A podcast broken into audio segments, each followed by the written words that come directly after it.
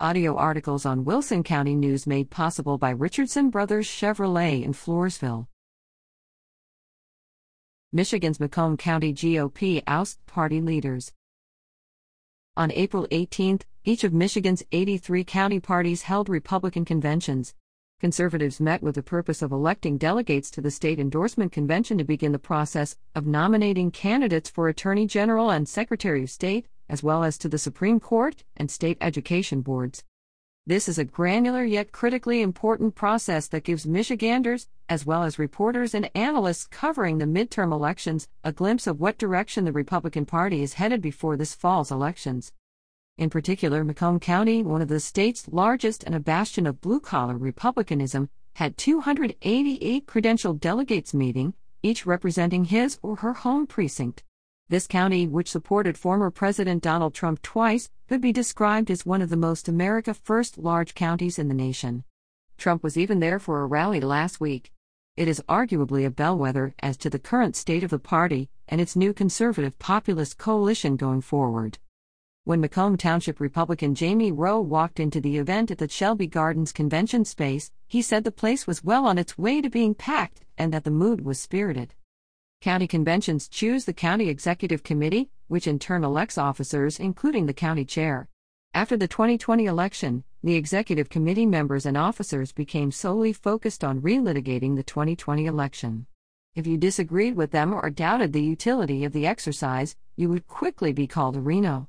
Frustrations grew among Macomb conservatives, who generally did not think the election was stolen and were tired of hearing about it.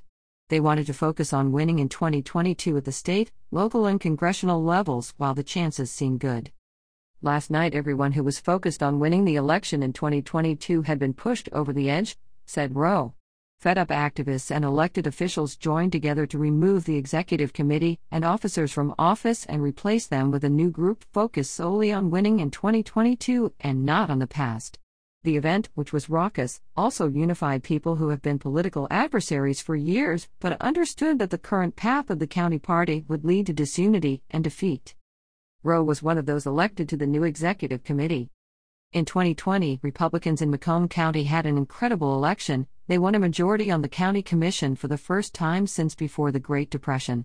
They won the offices of county prosecutor, county clerk, county treasurer, and public works commissioner, and they gained state legislative seats. After redistricting in 2022, they have a chance to hold both of the U.S. House seats in Macomb if they re elect Lisa McClain to the House and elect John James to the new open seat at the south end of the county. Rowe added, We also have great opportunities for legislative gains, and our success here is vital to maintaining majorities in both houses of the state legislature.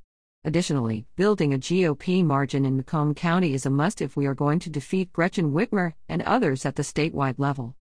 Macomb's new county leadership is not by any means anti Trump, it is just unwilling to be stuck obsessing over a lost election. We have all the opportunity in the world to win a lot of races and to govern according to our conservative populist values, but you cannot accomplish anything if all you talk about is what happened in 2020 and try to relitigate it, said Rowe. The people who lost always presented themselves as the most pro Trump and are the same as those who sit in the front of church and try to make certain that everyone sees them, said Roe. But Roe said they also have no experience in winning elections. Their life is nothing but virtue signaling how much more MAGA they are than you, he said. It's old and everyone has had enough. Trump won this county by 48,000 votes in 2016, he won it again in 2020 by 8,000 fewer. His winning margin here in 2016 was enough to swing the entire state his way in 2016. In 2020, President Joe Biden carried Michigan by more than 150,000 votes, Last week, at his Michigan rally, the former president began the rally by saying, The presidential election was rigged and stolen, and because of that, our country is being destroyed. Grassroots activists have a way of showing us what is happening within a party long before the first ballots are cast. What happened in Macomb is evidence that the party is ready to move on, not necessarily beyond Trump, but certainly beyond 2020. Selena Zito is a CNN political analyst and a staff reporter and columnist for the Washington Examiner. To find out more about Selena and read her past columns, visit www.creators.com. Copyright 2022 Creators.com.